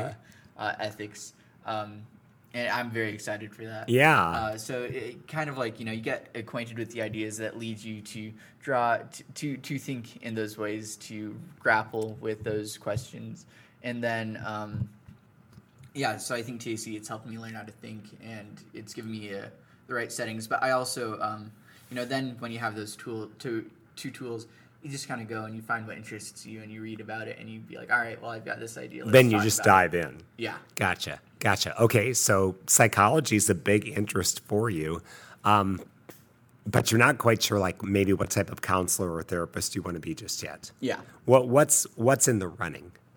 I think um, uh, it, it would probably be something related to um, uh, individuals with antisocial disorders. Okay, or, like uh, helping them, Yeah, helping them not to be so antisocial or non-empathetic. Exactly Got that, it. or um, people who have trauma to Oh, under. okay. Trauma is very uh, fascinating. Well, let's let's talk about that for a little bit because I, I feel like just especially over the last two years, uh, you know, 2020, 21, 22, I, I feel like obviously there's just a lot of people who have gone through a lot of pain worldwide. And so I, I feel like these issues of trauma, if people are looking for discussions on them, there's lots of discussions on them that, that are going on out there. Um, so yeah, let's talk about that for a little bit. Yeah, tra- trauma is very fascinating. I- Okay. Essentially, uh, when somebody is traumatized, they experience some sort of life altering event. Okay. Um, you know, a uh, veteran or a soldier goes off to war and sees something terrible, or Okay. somebody is abused in the home, or uh, something like that. Okay. You know, something that shouldn't happen has happened. Right, something it- awful happened, and a secondary understanding I is, that I've heard is is that and the person's defenses are just simply overwhelmed. I- exactly. It's it, the, the way that it happens, either the thing itself or the extent to which it happens, Okay. uh, really damages. Because it could be two soldiers go to war, and both of them see something that's very, very, very terrible. And one comes back and is troubled by it, but basically can function and laugh again. But then the other one is very, very traumatized and maybe needs all kinds of counseling and help. And why is this? Why do we have two different reactions? Well, that's just the difference in people. Yeah. You know, people- that's all. It doesn't mean like one person's better or one person's worse. It, it just means that for whatever particular reason, this partic- particular situation just happened to overwhelm the defenses of the second person. Yeah, exactly. Some people are more apt to process some things than other people are, and so that um, that leads to uh, usually when somebody's traumatized, they uh, their brain will almost uh, they- they'll disassociate from the event. Okay, So that way, okay. uh, they they still can the, the memory still exists within them, and the event still occurred to them. But in some level, because it was so overwhelming, Okay. the consciousness of that person pulled back, Mm. so that way they don't so that way they weren't totally broken by that. Okay. Um, Do they feel like maybe it happened to somebody else? Sometimes. Okay. Um, and so from there, you have this situation where there is an unprocessed memory which exists within the psyche of a person. Okay. Um, and because it's unprocessed, it uh, still affects them. Usually, that person still feels as though they're in that event. Mm. Um, and some people have thought that this is an exclusively psycho, uh, not uh, an exclusively mental, you know, uh, metaphysical occurrence. But a lot of science shows that it largely uh, affects the brain chemistry and the, the way somebody's Okay. brain is mapped out, and can even affect like their, their whole body. Uh, Okay. I mean, there's books out there with titles like The Body Keeps the Score. yeah, and I haven't read it. I read one that was recommended at the same time called Childhood Disrupted. And the basic idea is that trauma actually gets lodged in your body. Uh, and then Childhood Disrupted made about 15 or 16 specific suggestions for getting it lodged out of your body. I don't know what to make of all this scientifically, you know, but a lot of their things where it's like, hey, do some prayer, do some meditation, consider going to hypnosis, uh, just all kinds of things. Do mindfulness practices, uh, do uh, various stretching or yoga, something like that. I, the idea basically, I, I don't know what to make of any of this. yeah. Wh- what have you read? What are, what are your thoughts? Yeah, so I've um, I- I've read a lot of uh, clinical articles. Okay. Um, uh, That's cool. Yeah. I wish I would have done that. it's it's a lot of fun, um, and it's really fascinating because Okay. you do kind of um, it, the it's interesting actually because uh, Aristotle talks about the intellect and the mind. Uh, Okay. one thing that we read this past year was uh, De Anima, or uh, Concerning the Soul, um, wherein Aristotle argues that the actual intellect, the actual mind of somebody, is not the organ itself, not the brain, but it's something that's attached to the soul of that person. Okay. And the brain, that organ, is the meeting point between the body and the soul. Okay. Um, and so somebody's brain is how the soul uses its intellect in a way to, you know, learn about the world um, or to process events. Okay. Um, Are, is he kind of saying like I don't know, the brain is the hardware and the mind, or the soul is the software? Yeah. Okay. Exactly. Got it. So you kind of have this relationship between like, you know, it does make sense to a certain degree to think that trauma only affects somebody in a mental way. Yes. You know, in, in their uh, intellect, but it does have a meeting point with Yeah. the body in the mind. If it's part of your brain chemistry, well, then it's probably going to be in the rest of your body. I- mm-hmm. Okay. Exactly. So those things, yeah, those things that are in there are going to affect your body. So, you know, a trauma isn't just going to affect your mind, but it's going to be because of the nature of the mind's relationship with the body. Okay. It is going to necessarily affect the body either to, um, you know, have usually just physical symptoms for somebody. Okay. Um, and so then trauma kind of like takes on a physical nature Okay. as well. Well, w- without us giving medical advice to anybody, which I can't do at all, even slightly, um, how do people get over a trauma? Yeah, there's um, sometimes talk therapy works for people. Okay. Um, but I've also read about uh, these uh, two techniques called uh, EMDR. Which Oh I yeah, yeah, yeah. I actually interviewed a friend. Um, her name is Christy Dalkey, and that's an earlier episode. uh, nice. and that's what she does. She's a, a PhD, and she helps veterans, and she does EMDR. Mm-hmm. So It's incredibly fascinating because the uh, body, pro- the way the way you dream is your eyes just move back and forth. You know, rapid eye movement. Yes. That's how the body uh, processes. That's well, that's how the mind processes memories of the day and you know your the rest of your psychology. Okay. your body. Um, and so uh, I. Uh, like your uh, your friend uh, Doctor Christy Dalkey. Dr. Christy Dalkey, you know, she's going to uh, stimulate somebody's eyes, make them move in a certain way with her finger to simulate that while discussing a trauma to process that. Um, and Wow. So then the individual kind of re-experiences the trauma in a safe environment, Okay. such that they can understand what happened to them. Oh, okay, okay. So that's, yeah, okay. I guess in a nutshell, that's what she's doing. She's talking them through it, but she's also giving their body something to do.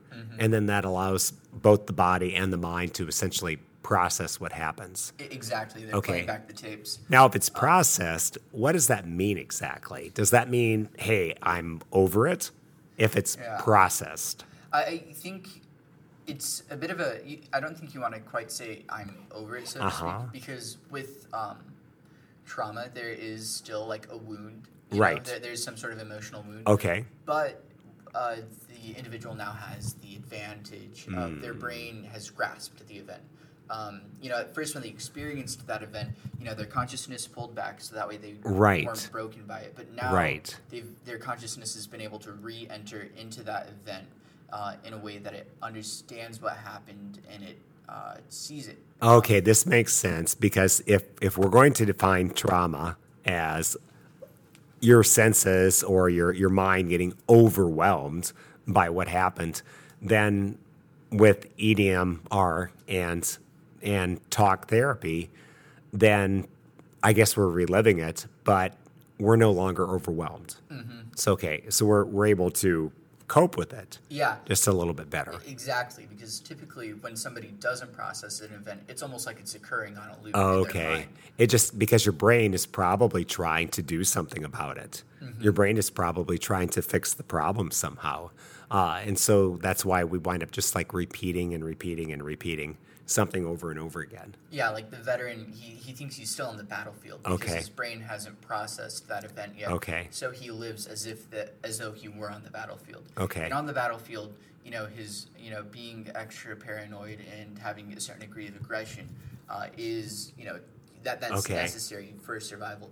But in civilian life, that's not necessary No. any longer. No. So it becomes important that he processes those those events to detransition from that mode of living. Yes. Okay. Okay. Wow, this is really cool. So I could see you wanting to help people overcome their traumas. Wow. Wow. Mm-hmm. Yeah. That's is is that kind of where you're leaning, do you think? Or that one's in the running? Yeah, part of it. I, I think uh, I would be interested in that. Okay. You know, it, it's good to help people. Yeah. But um, Well, and this would be maybe one of the best ways to help people. yeah, I what I'm really um, fascinated in is trauma is usually the inciting incident to make a psychopath a psychopath. Okay. It's usually what moves somebody beyond that. Okay. Is that established? Uh, I I think so. Okay. At least it's a very popular idea. Okay. Um, Okay. and so I, I I would be really interested to uh, kind of understand that the relationship between the person and trauma, especially with uh, BPD in the mix. um, Okay. to understand psychopaths, but um, then to kind of pivot away from that for a second in another Yeah. uh, uh, respect with participating in psychology, uh, you know, bearing in mind Freudian ideas, Yeah. how they're not necessarily right. Um, I've encountered a lot of Catholics who think that psychology is in of itself uh, heretical because there are Okay. heretical ideas at play, uh, which is Well, I mean, I think you're going to get that with psychology, just because, as far as I can tell, it is a very splintered field. yeah, it's, You know, you've got your Freudians, you've got your Jungians, you've got like uh, your cognitivists, you got your behaviorists. Although the cognitive and behavior people kind of get together from time to time. You've got evolutionary psychology, you've got neuropsychology, which looks at chemicals in your brain and what they're doing. Uh, so, I mean, that's about five or six different schools of thought. Yeah. And uh, some of them get along about as well as capitalism and communism. yeah, basically, it, yeah, it's an infantile field, and so there's Yeah. a lot of bad ideas running amok, and there's good ideas running amok. Right. And people are the most complicated thing going. Th- th- yeah, it's you can never fully understand a person. Right. Um, right, right, right. But some people, unfortunately, look at the bad ideas and how young the field is, and so they write the whole thing off. Oh, which is okay. damaging because it psychology most fundamentally is just seeking to understand people. Right. Well, yeah, what do you do instead then? If you Right. like, uh, do you just write off understanding people? right? It's just it doesn't make any sense. Yeah. Um, so uh, one thing that I would like to do would be to kind of help contribute to psychology and clarify what psychology is from a Catholic perspective. Oh. So that way other Catholics Okay. can meaningfully meaningfully participate in it. Um, Catholicism for the longest time was one of the most intellectual faiths of the world. Sure. You know, a Catholic was there, there was like this degree of like Catholic intellectual excellence, um, which I think unfortunately is lost because most people aren't very intellectual today. Okay. Um, they consume things and they go about their day, and they. Uh, I, I think the education system has been tarnished by people who've tried to leverage it. You know, your uh, industrialist who wanted to turn education into uh, a training facility Okay. for factory workers has Gotcha. people who should be learning. Um, so there's kind of this uh, aspect of intellectualism that's been lost to the world. Okay. Um, so I would want to help kind of bring Catholics to psychology in an intellectual way with understanding to help meaningfully participate in the development of the field. Wow, that sounds like you're either going to be a professor or a marketer yeah, probably both. to like, yeah, get those ideas out there to people. Okay, okay. Um, yeah, that's fascinating with psychology. Anything else we should say about psychology? Psychology, it's a it's a good thing. Okay. Generally Okay. Very cool. Um, where do you want to go with philosophy and or theology? Yeah, I think with um, philosophy, uh, and I think theology would be wrapped up in it Okay. to some degree. Okay. You know, uh, a lot of uh, good philosophy anyway pursues you know the highest thing, which as Catholics we believe to be God. So typically speaking, uh, philosophy can be a theological pursuit for some. Oh, of course. Um, and so with uh, philosophy, I I'm really entranced by uh, Aristotle. Okay. He's hard to understand sometimes, but when you understand him, he's largely right. He Okay. argues. Um, he starts with you know universe, uh, what he a common experience. He starts with common experiences, and he argues uh, with other people uh, about uh, certain ideas. He's like, all right, so we all understand this thing, or we know this thing to be this. So then we can make these conclusions through these various ways. Um, really, his ideas aren't that complex. He's just a bad writer. Okay. well, maybe he's got a bad translator. Yeah. I mean, it could be that. It could be, but um, so uh, for philosophy, for my own sake, at least, uh, I, I would want to really uh, understand Aristotle in a more profound way, as with a PhD in philosophy. But also, um, you know, there's a lot of notions of nihilism running around, and Okay. um, Do you want to define nihilism for yeah, people? Ni- nihilism, I, to my understanding, um, I haven't read very m- many nihilistic writers. I will. Uh, they're Okay. on my reading list. Okay. um, You'll get there. but they're usually uh, people who argue that life in of itself has no inherent meaning, Mm. so therefore nothing truly matters, and you cannot put a moral, uh, you cannot hold people to a moral standard, which doesn't really work out in the long run of things. Okay. Um, and, and then from there it came this kind of absurdist idea that well, okay, maybe not every, maybe nothing matters, but in some sense that means that everything matters. You know, just because there isn't um, meaning in life in of itself, you can look for that meaning and you can define your own meaning, and anything is on the table. Okay, I mean, isn't that what existentialism was? Wasn't Mm-hmm. existentialism the belief that, okay, so we just had World War II, and it looks like Europe just burned itself to the ground. And uh, why would we do this? Uh, and then people would say, well, it's obvious because, you know, life has no meaning and humanity has no meaning, and just look at all this destruction and mayhem, and, and I'm depressed. Yeah. You know, and so then some of that's, you know, kind of nihilistic, like, hey, there's no meaning, there's no purpose. Well, so then existentialism, my understanding, comes along and says, well, what that means is you have to figure out your own personal meaning and purpose, you know, because you're still in the same situation. Like if you lived in a golden era and if you were 20 years old, you would still have to figure out what's the meaning and purpose of my life uh, because it does seem to cause people despair if they don't have any meaning or purpose. So it's like people do have to have a meaning and purpose. So whether you live in good times or bad times, existentialism would say, yeah, but it's all on you. Yeah. You have to figure out like, why am I here? What am I going to do? What is the meaning and purpose of my life? And so my understanding was is that there were Christian existentialists as well. I mean, Oh, some of the existentialists were atheists and they said, hey, nobody's going to give us meaning from the outside. You have to come up with it on your own. Well, then the Christian existentialists said in response, well, I have to freely choose, you know, a Christian way of being. Um, I, I just can't like have that handed to me because if I think, oh, this was handed to me, then I'm really just fooling myself. I still have to make my own decisions on mm-hmm. things. Am I getting this correct? That sounds accurate. Okay. Because there is really something to what the Christian existentialists say about, you know, you do need to make that meaningful choice or else your Right. faith isn't really worth it. Right. Otherwise, it was just handed to you and you're not thinking about it and you're not deeply feeling it. Maybe you're just doing it because you think you have to.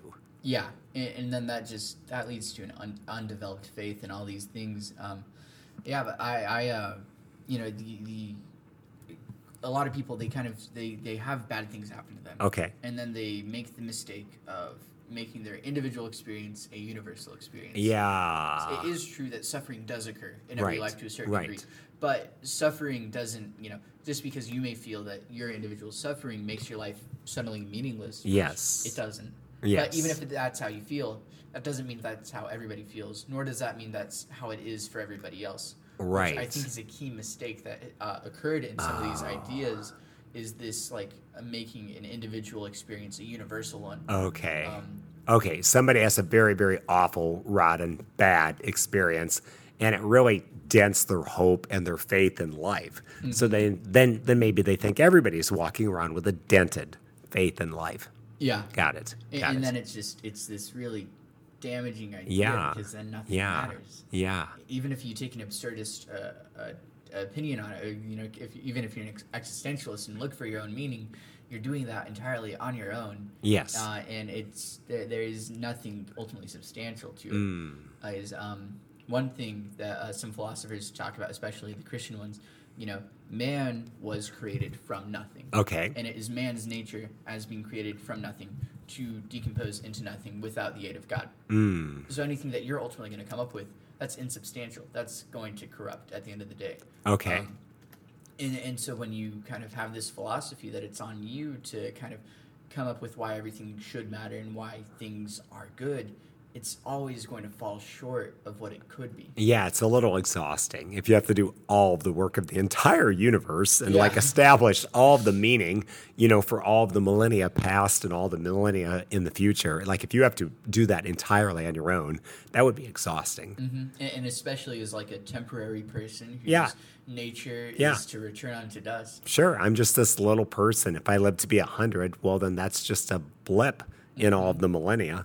Yeah, and, and there's no telling that as a blip whether or not your idea will stick or whether or not it's a worthwhile idea. That's right. Um, well, and let's say I come up with ideas and they do stick. Yeah, but so what? I mean, you know, I mean, if we're going to go with this like nihilistic or, you know, existentialist without God point of view.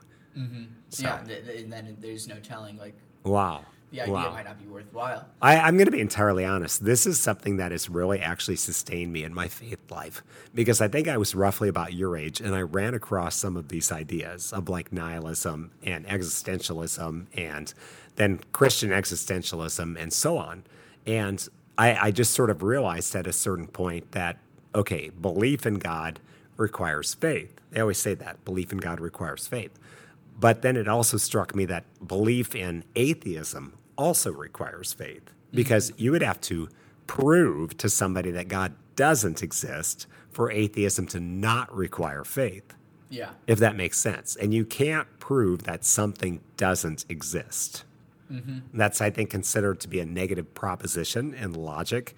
So a person can't prove God does exist, hence the need for faith. But you also can't prove that God doesn't exist. And so then realizing all this when I was 20 just made me think, well, intellectually, I, you know, like some days I'm going to be happy, some days I'm going to be sad, some days I'm going to be ecstatic, other days I'm going to be in the pit of despair. But intellectually, it just makes more sense to me that there is a God and that everything didn't occur by accident. And then plus, I have these notions of right and wrong. Yeah. I have like this conscience and it's giving me these notions of right and wrong. And yes, I get that I got those from my parents and they got them from their parents, but there were some deviations along the way, right? Like mm-hmm. not everybody agreed with the exact same thing if you go back enough generations. So I thought, where did everything come from? And where did my ideas of conscience come from? And then I thought, well, they either came from God or they just randomly exist. Yeah. And the random existence thing just seemed, I don't know, kind of ridiculous, but not just ridiculous, like a cause for like despair for me because I thought, well, if the purpose of my life is to get old and maybe be like 100 years old and then to pass away, mm, that doesn't seem so fun, you know? Um, I don't know. I think my thoughts are maybe a mixture of complex and shallow, um, and probably not terribly well expressed. But, but just running across that at the age of 20 was just monumental for me because my whole life it's just made it easy to believe in God. It Yeah. really has. It's made it very easy to believe in God Yeah, absolutely. because the alternative just seems too horrible to contemplate. right? And it doesn't seem fitting for if if you look at everything as it is. Yeah. You know, things. eh, Nature has a harmony to it. It- Yeah. It behaves in a certain way, as do humanity. Yeah. Like, you know, everything just kind of it, it kind of works, and it doesn't. It is somewhat like you know, it's an easy. It's not the most well developed proof for it, but it's like well, it's more fitting for there to be a God Yes. who's orchestrated things than for there not to be. Yes. Well, I want to ask you uh, because you're 20. Um, I think when I was your age, Gallup did a poll and it asked people, Do you believe in God? And something like 95% of the population in America said, Yes, we believe in God. Um, I don't think that number is as high today. Yeah. But, but what is your point of view, uh, being your age and having had your life experiences? Yeah, I think you know I, I, I certainly believe in God, and I think that you know He's you know He He makes the most sense. But I think um, Yeah, wh- what's the general public out there doing, or do you have any idea? I think uh, a lot of people kind of have thrown away ideas of God, um, and I think it's largely from these uh, undeveloped arguments. It's, Okay. Or, or it, it's from these. It's like this. You know, it's the individual experience. Like Uh huh. I knew a bad priest. Right. Catholicism's a sham. Okay. Like it doesn't work that way. You know. Uh, I, I that think a lot- people are making these decisions based on this individual or that individual. Yeah, I think a lot of people kind of kind of they, they take it from their personal experience to too much of a degree. Okay. And they discredit, you know, they discredit Catholicism Okay. or the idea of religion. Okay. So not only do they have a bad personal experience, but they think that this is all silly. So they don't take the arguments uh, put forth by uh, members of that institution seriously. Um, so they're like, yeah, well, not only are they wrong and stupid, but this bad thing happened to me in regards to this Hmm. institution. Uh, there's, I shouldn't trust it. There's no reason for me Okay. to trust it.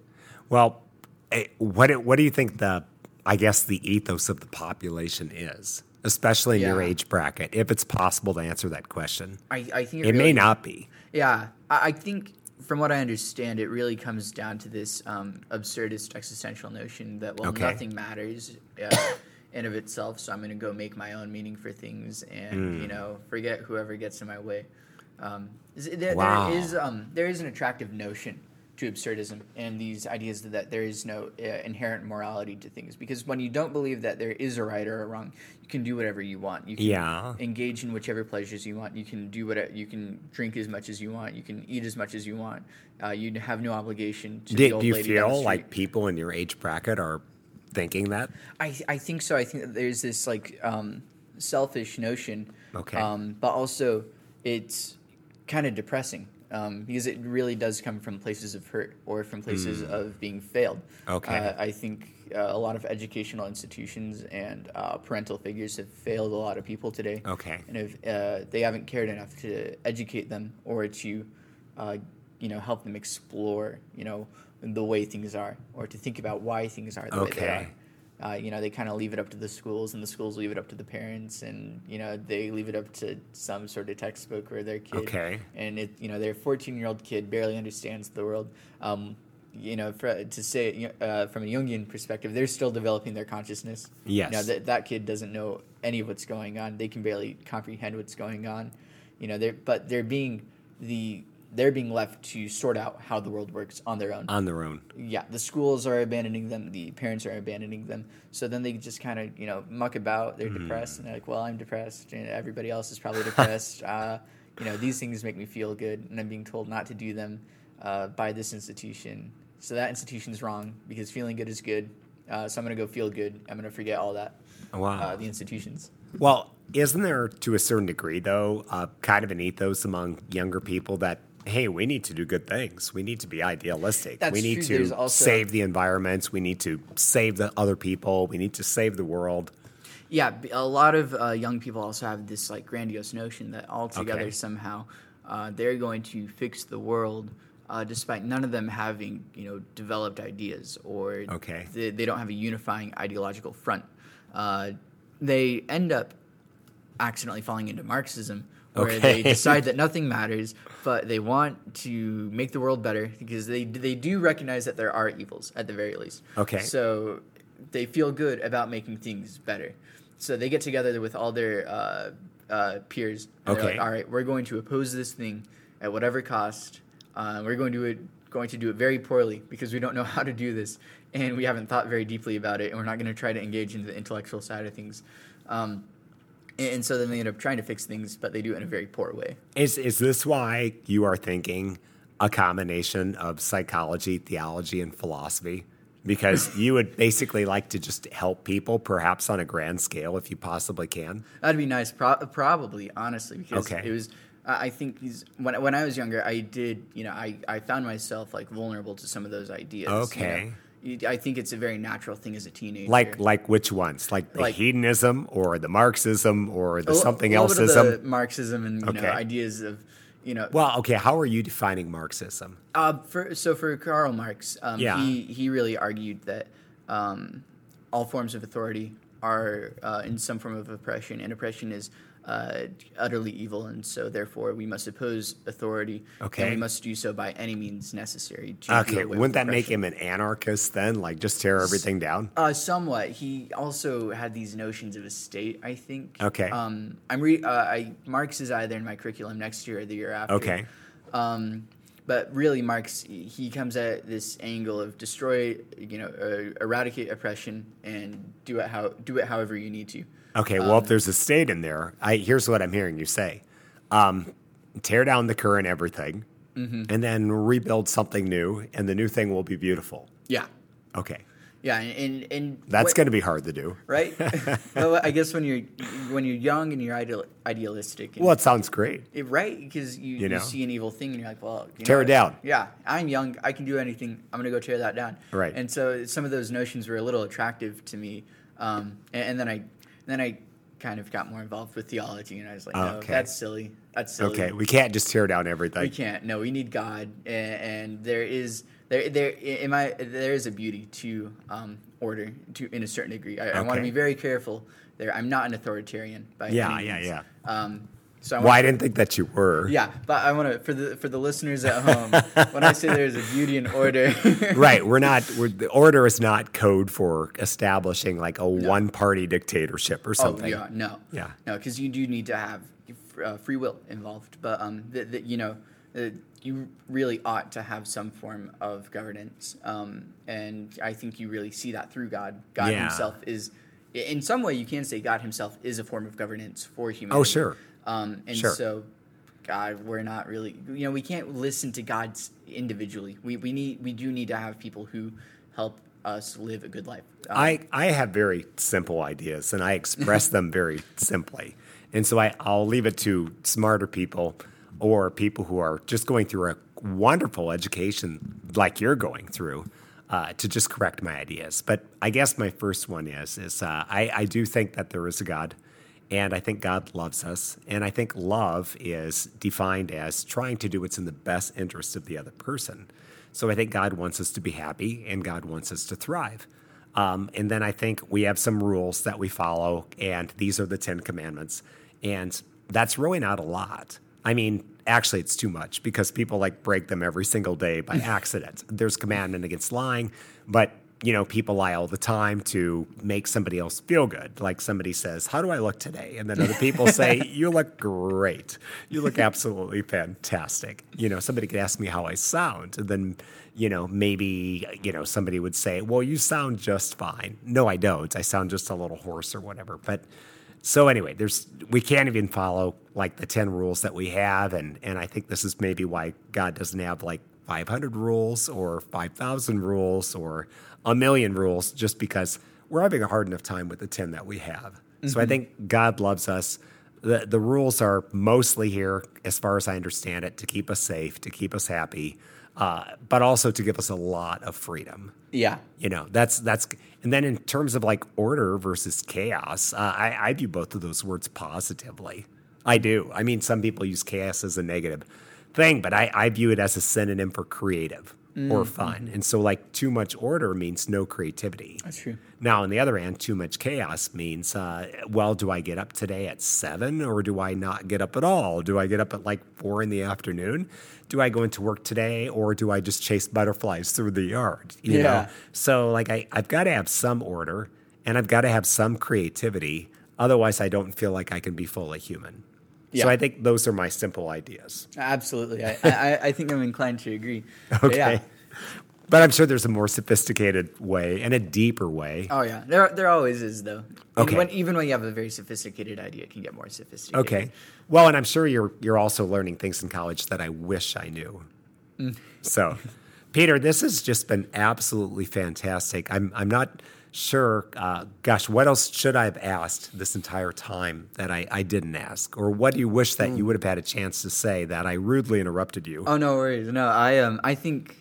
Oh, one thing that's interesting. Um, I with, with that writing group I mentioned earlier. Yeah. This summer we're uh, all embarking on a novella project. Oh, Um, so I, I don't want to say too much about what my Okay. novella is in case I do ever get to release it. well, I mean, a novella is like a certain length, right? Yeah, it's like- it's like a short novel. It's like about hundred pages, maybe. Yeah, uh, Animal Farm is Okay. uh, a novella. Yeah. Um, and so uh, we've I- I've got this one about uh, uh, outsmarting uh, Greek notions of gods according to the will of a higher god with uh, uh, romance and wars and all this stuff. Uh, which is very exciting. Wow, Um, you came up with this idea. yeah. Oh wow! I, I think you need to get on this. Oh yeah. No, I really do. I- I've been outlining it and writing it a little bit. Um, it's one that if it works out, I would love to show it to the you know grant, uh, to the populace. You know, get it published yeah, or something. Absolutely. And then uh, to the listeners too, I know that Mr. Webker also has his own things that he's writing. I Um, do. I always I've- have something going on. Yeah, I, I'm hoping to read some of them this Oh, summer. well, um, thank you. As you all should as well. Thank you. Thank you. You're very kind. Yeah. yeah. Yeah. I've got a few things up on Amazon. But yeah, thank you so much. I really appreciate that. Um, okay, so let's fast forward. I guess this will be my last question. Let's fast forward 15 years. Mm-hmm. Um, let's just say life is working out in a beautiful way. Yeah. Where are you? What are you doing? I think in 15 years, if I could, I'd want to have uh, probably a doctorate in psychology and my master's of fine art, my, my MFA in creative writing. Um, you know, I'm published. Uh, I'm helping uh, make some adaptations into TV shows for my works. So, Oh, cool. uh, you know, yeah, uh, running a, you know, I, uh, I've got some awards. I don't want to, I don't write for the awards, but it's always nice to get awards. Oh, sure. real. Validates. um, yeah, but um, you know, my, I'm making my bread and butter off of my, I'm making my living off of uh, writing, and I never have to work another day if I don't want to, or at least I'm very close to being in that position. You know, married uh, with a uh, lovely Catholic family, and um, I, I, I- if I could, I, I would want to be a very cool, creative dad who brings cool ideas to the table and uh, helps, you know, make remarkable Catholics uh, and citizens. Um, but most, um, I would love to be in a, a wonderful place with my faith. You know, always striving to be in a better place every day, uh, and uh, I'd love to have the ideas up in my head uh, be out on the page for other people to read. Wow, Peter, this has just been wild. Um, when we sat down, I really didn't have a clear idea of where we were going, and and it just seems like uh, school has been very good to you. Yeah. it has just treated you so very well, and you are so articulate, and you've become so deep on so many different subjects, and uh, your your spirit of life is just contagious. And I'm just really, really happy that we've done this, and I hope we can do this again. Absolutely. Okay, thank you very much. Thank you. Thank you for listening to this episode of Seemingly Ordinary. The biggest favor you could do for me would be for you to post a review in Apple or Spotify. Nothing helps a podcast pop up higher in the ratings than a positive review. Thank you again.